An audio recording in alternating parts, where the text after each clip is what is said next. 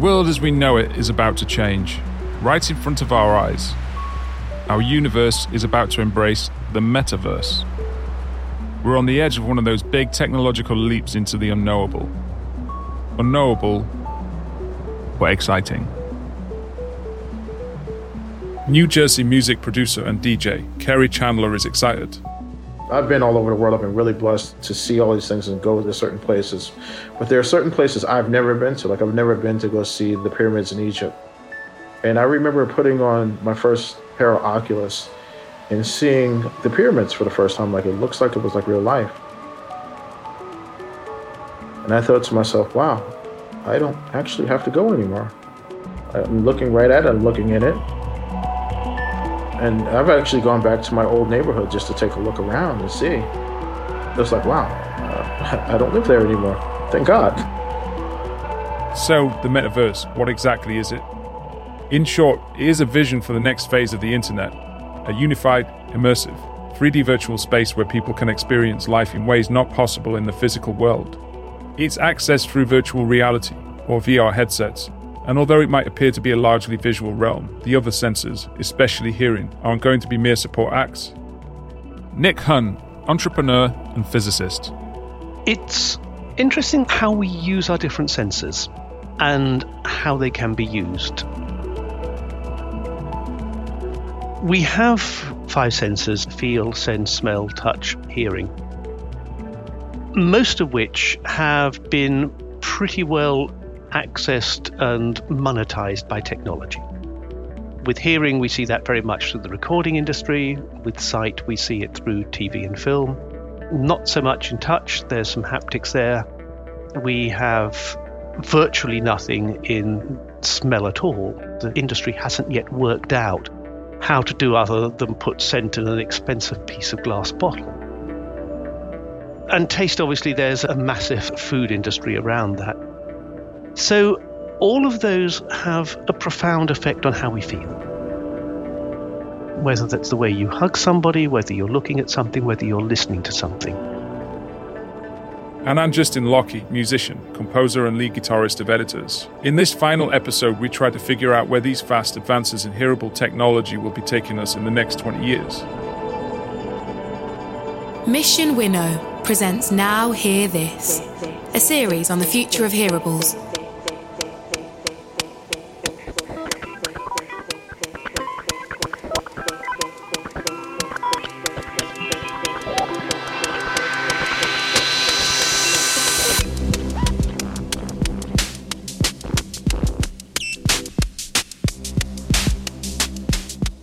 Technology journalist Jane Wakefield. As we move into digital worlds like the metaverse, it's not just going to be about what we see, but it's going to be about what we hear. If you're creating a metaverse, you need the sounds. If you walk into a forest, you're not just seeing beautiful trees, you're hearing the birds, you're hearing the trees moving. So, audio is going to play an absolutely huge role in the metaverse if it's going to be a place, as the companies that are developing want it to be, that we spend a lot of time.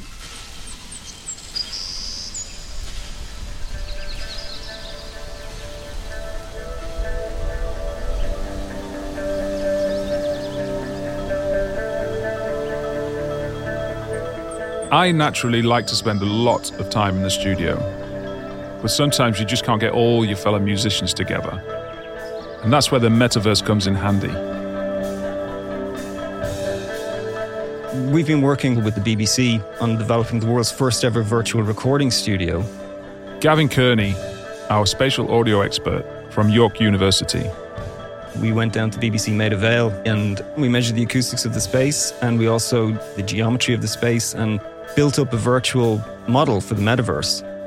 Then we took a band down to the actual studio. We recorded them in the studio, having that real experience of being together live, playing as if it was a live lounge or a John Peel session. And then we took them into the metaverse. And we had the same experience, but we did it a little bit differently in the metaverse. So instead of listening, for example, to a stereo mix on headphones, which you would normally do in your monitoring in that scenario, here in the metaverse, they had yeah. more control, so they could hear the musicians coming from their locations in space.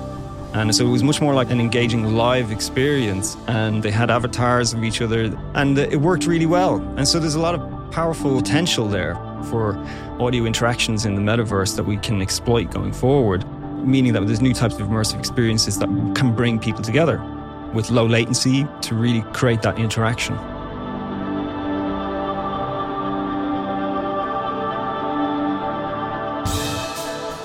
It's not just bandmates who could meet up in the metaverse. All of a sudden, creating an experience in music becomes way more accessible. Tech journalist Jane Wakefield.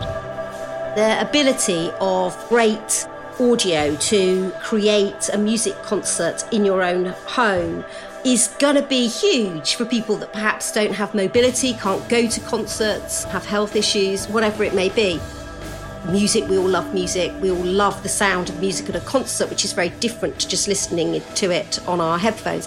If we can bring those two things together, that's just one tiny possibility. That's just the start of things. Once you imagine yourself or your avatar navigating an immersive virtual world or worlds, the possibilities are limitless.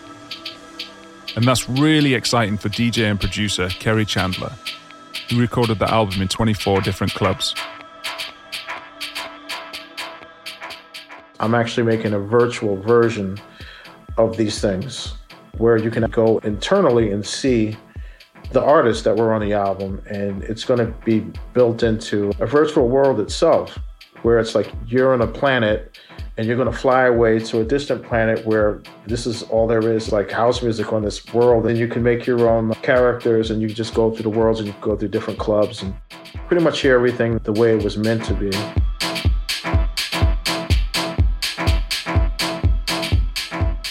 My vision is if you've never seen these clubs before and you've never been in them before i want to have virtual versions of these clubs that i've done these things in and just have different people coming in and playing them like they're virtual clubs. To help guide us through the sensations of these virtual worlds, we welcome back our professor.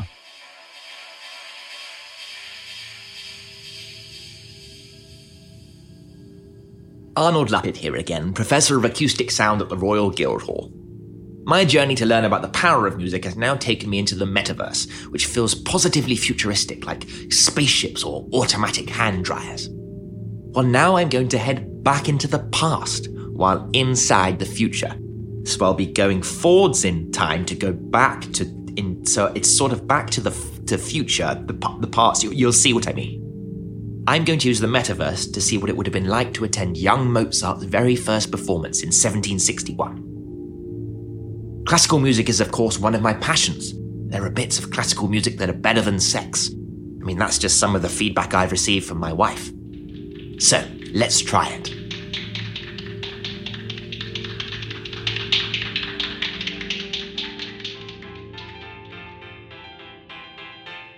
Unbelievable! It's like I'm actually there, and the sound is amazing.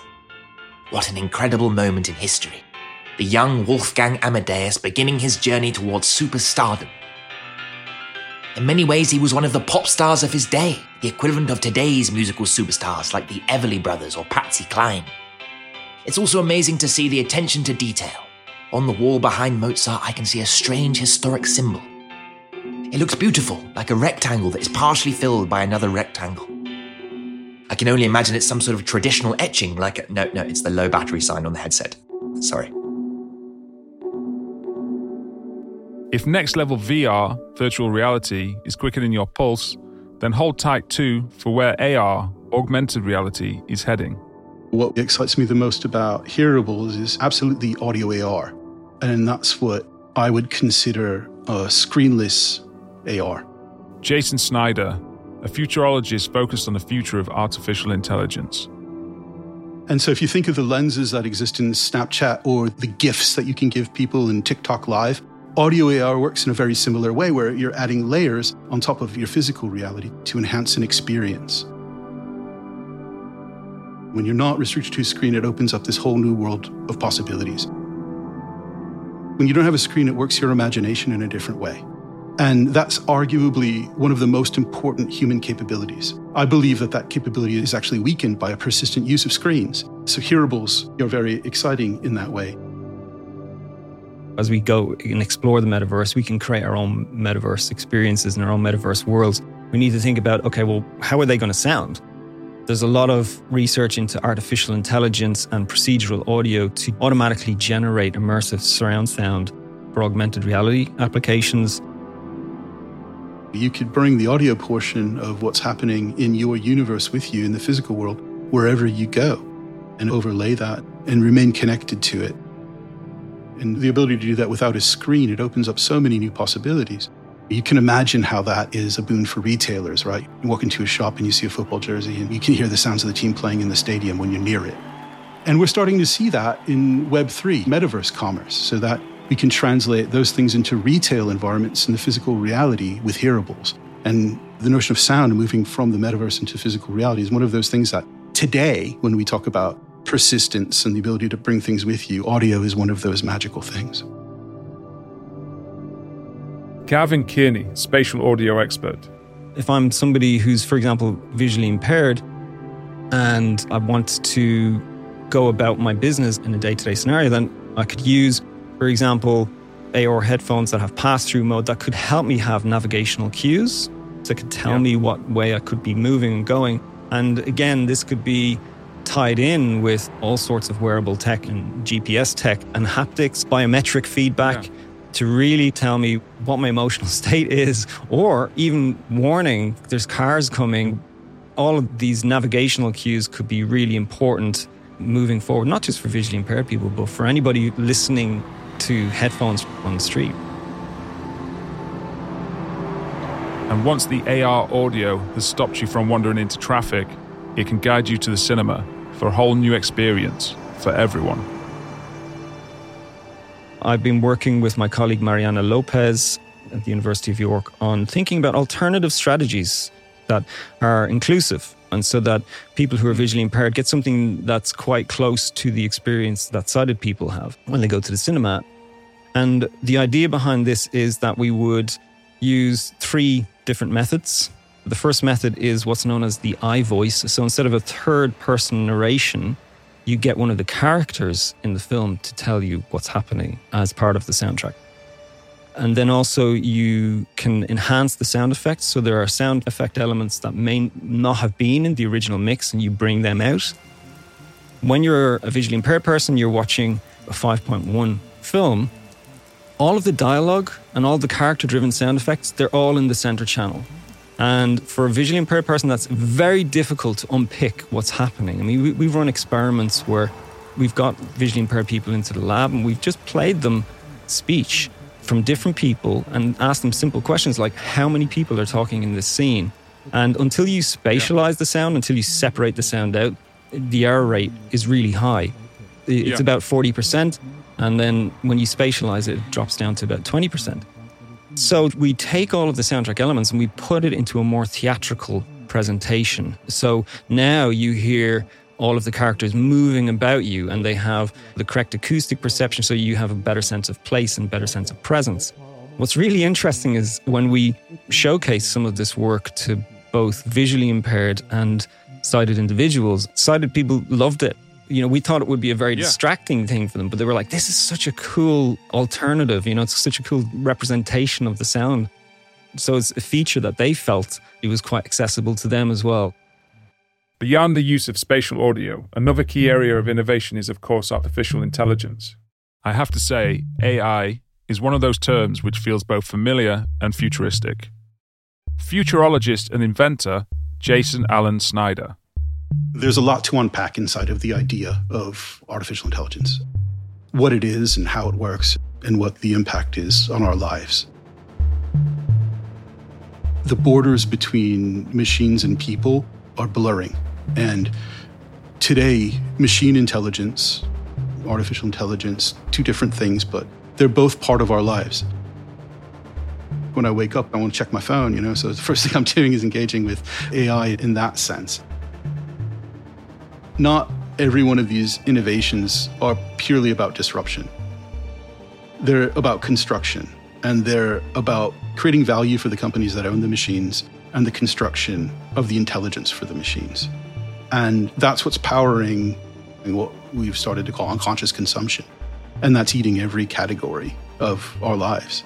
And I think that a lot of people believe that data is just information, but there's a difference between information and knowledge. And machine learning and AI transforms information into knowledge. And, you know, we're allowing that transformation at scale because we're all agreeing to the terms and services of that transformation. You know, why do we photograph everything? Do we need to do that? Does that make us more human, photographing everything? Or does it make us more like machines? Because the photographs we take are teaching machines about our world, how to navigate it, about the things that are important to us, the things that we like about it, things we don't like about it, how to operate in it. And that's a big idea because we might not necessarily have the intention to train machines to understand our world. But when we take all these photographs and we store them in the cloud, almost every instance, I can assure you that those are the terms and conditions we've all agreed to do. And that's a big deal. The terms being that it's give and take with tech. We give tech our data. In return, something like AI could deliver hearables that monitor our biometrics and decipher foreign languages. It's incredibly rich, this area, but with that richness comes the concerns that we all have about the sharing of our personal data. And I think on this question, it's a bit of a marmite issue, isn't it?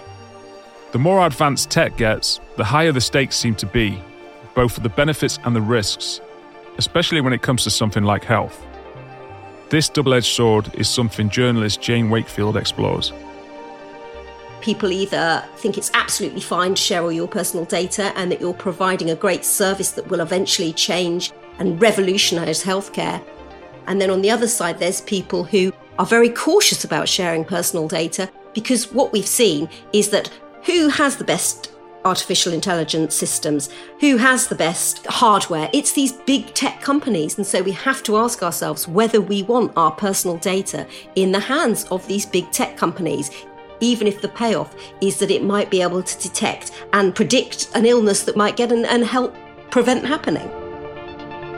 So it's a playoff between those two things concerns about data. And we've seen, of course, from big tech in the past that your data isn't always looked after quite how you might like it to be looked after. But is that worth the risk? And then the benefits that come from that might be that your healthcare is a whole lot better than it has been in the past. Most people don't understand how much permission we're giving by agreeing to the terms and services. And if we aren't careful, we all may agree to a level of access. If we really broke it down and thought about it in the context of our lives, we may say, well, wait, we don't want that. And that's the point of abdication. When we cross the threshold where we cannot survive or live or be comfortable without automation.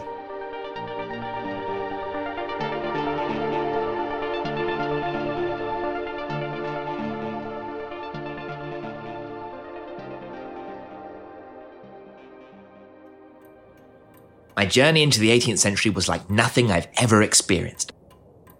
Apart from all the times I've seen people play Mozart's compositions in real life. Of course, the thing about classical music is it connects people. It brings together generations. My friends, my daughter, my grandson, they all hate it.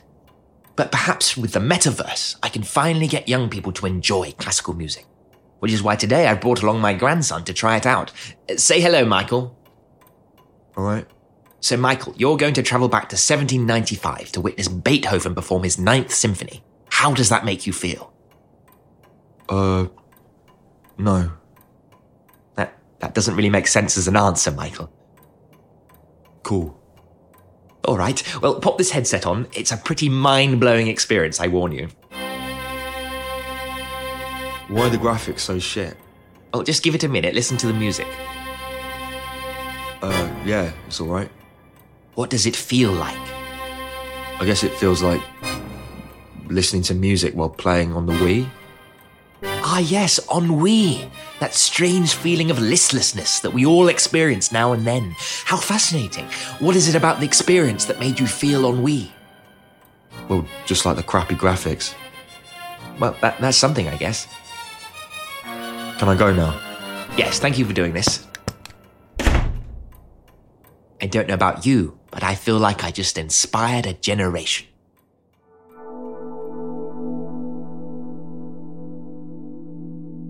The metaverse promises connectivity in ways we've never known. But that connection is mediated via a device, a device that pretty much shuts out the real world.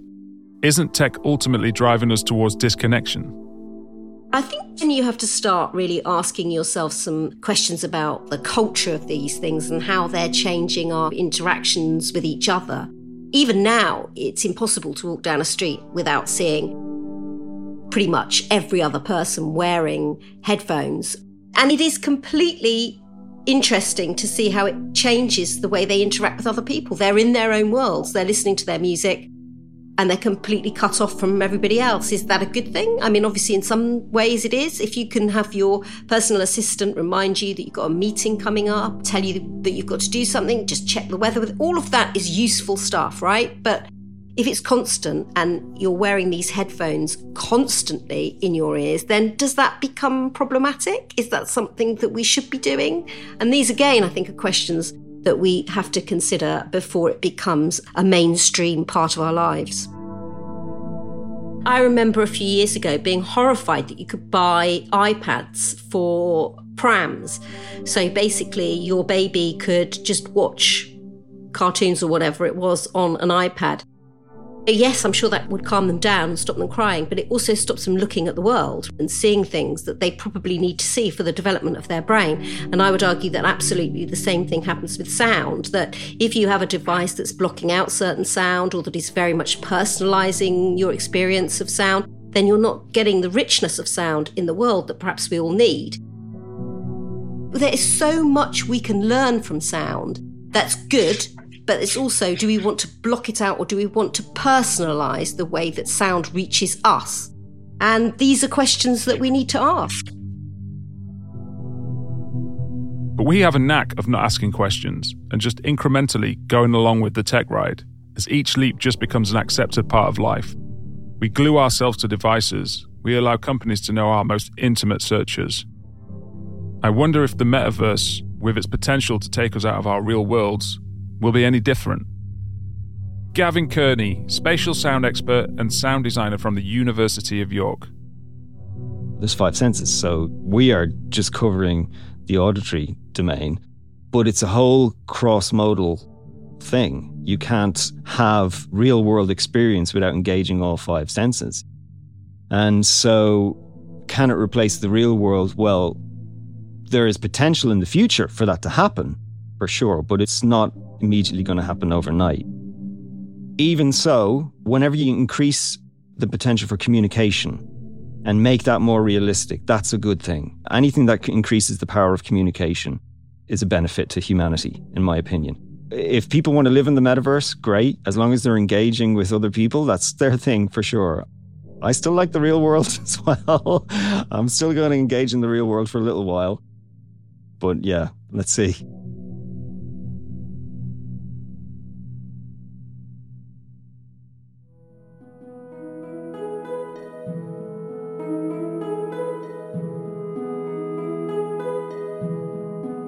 Music really is everything to me. It's hunger, it's sadness, it's sex, it's being alone, being together. It's everything and nothing, simple and complex. It is the opposite of what it is, and yet the exact thing that it is. That's why the metaverse has been such a revelation. It has allowed me to immerse myself in music like never before. You see, I've got my own digital Baroque chateau with four bedrooms and a digital harp. Just listen to that. That's something I could never dream of in the real world, where my chateau only has three bedrooms. One is an ensuite, but in many ways I can do whatever I want in the metaverse.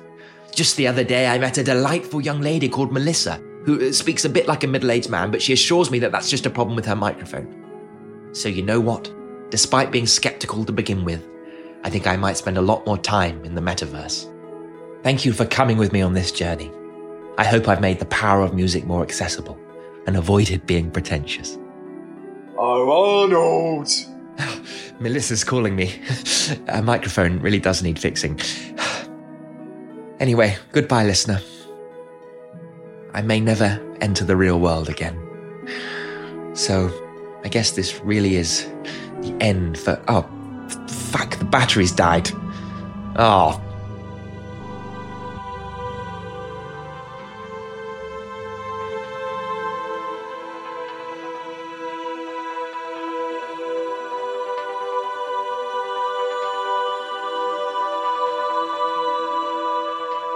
One night in the studio with my band editors, my greatest fear happened.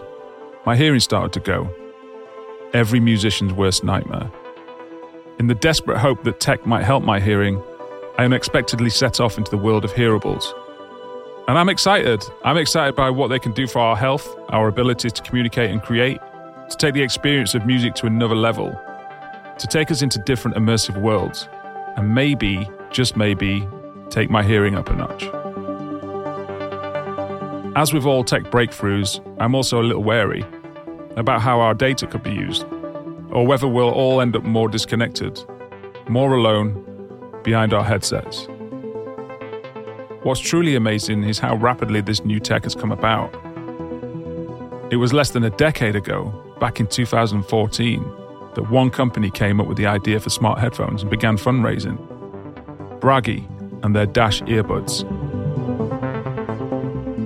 the founder, the visionary, Nikolaj Hviid. As I end my journey, where does he see hearables heading?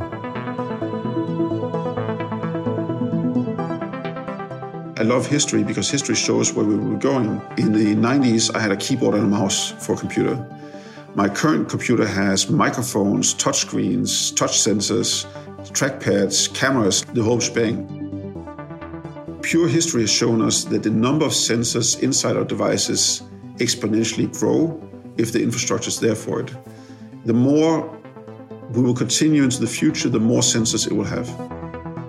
I have a motion sensor in my body too. I can feel acceleration, I can feel turns.